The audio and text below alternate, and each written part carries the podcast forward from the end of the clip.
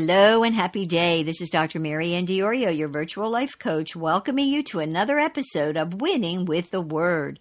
Today is Monday, March 16th, 2020. Today's podcast is episode number 11 in Series 2020 and is titled The Dangers of the Enneagram.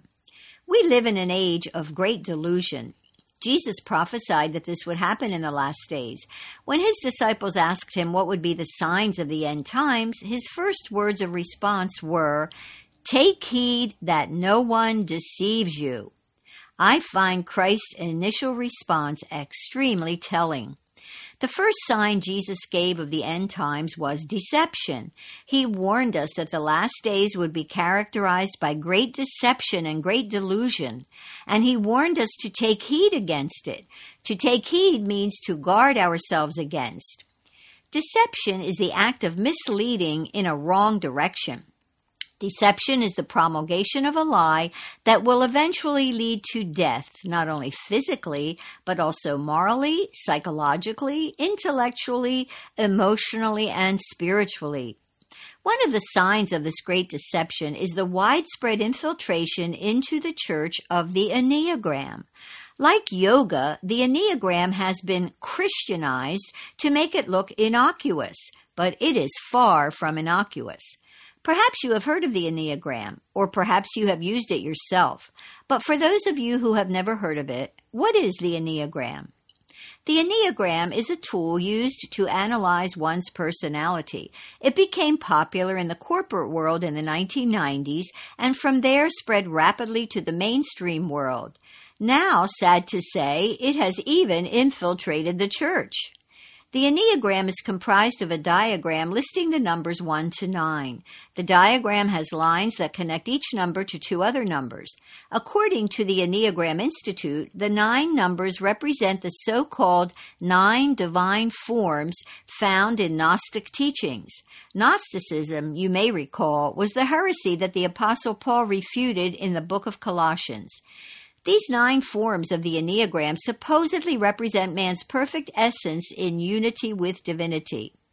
Under the guise of analyzing the personality for the purpose of better understanding oneself and others, the Enneagram at its core has as its purpose a spiritual awakening.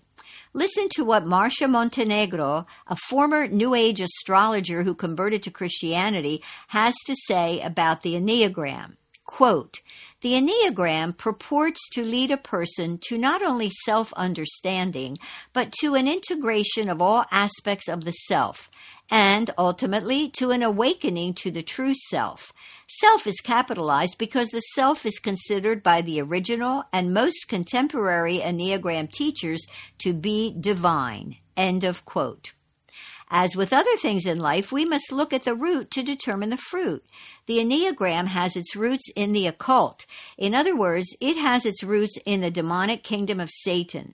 Some of those roots can be traced back to mystic George Gurdjieff, who was born around 1866 and lived until 1945 or excuse me, 49.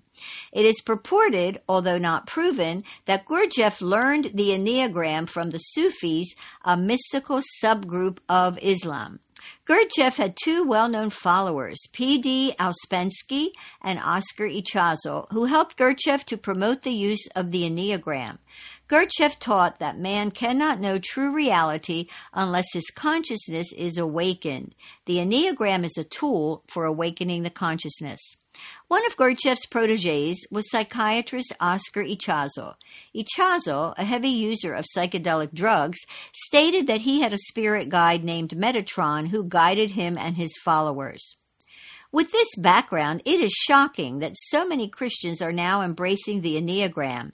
Yet many Christians continue to promote it as an okay tool as long as it is Christianized. But I ask you, can one sanitize evil? So, what's wrong with the Enneagram and why is it dangerous?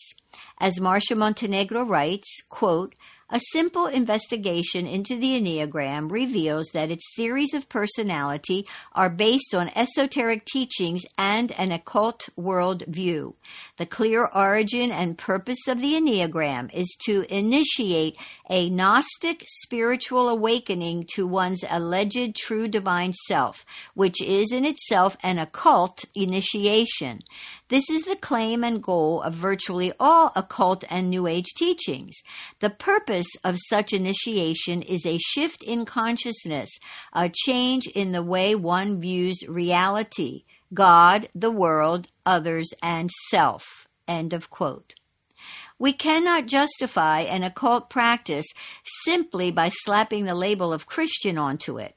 Yet that is what the church has done with yoga and now with the Enneagram. Church, it is time to wake up. You are being deceived, and deception will always lead to destruction. And if there is no repentance, even damnation. If you have been using the Enneagram, repent now and stop using it. I caution you to open your eyes to this doctrine of devils, and as Jesus commanded, be not deceived.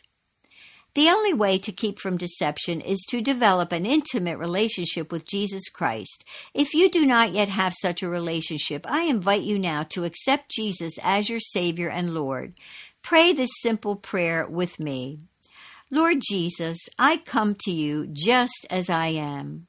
I need you to save me. I cannot save myself.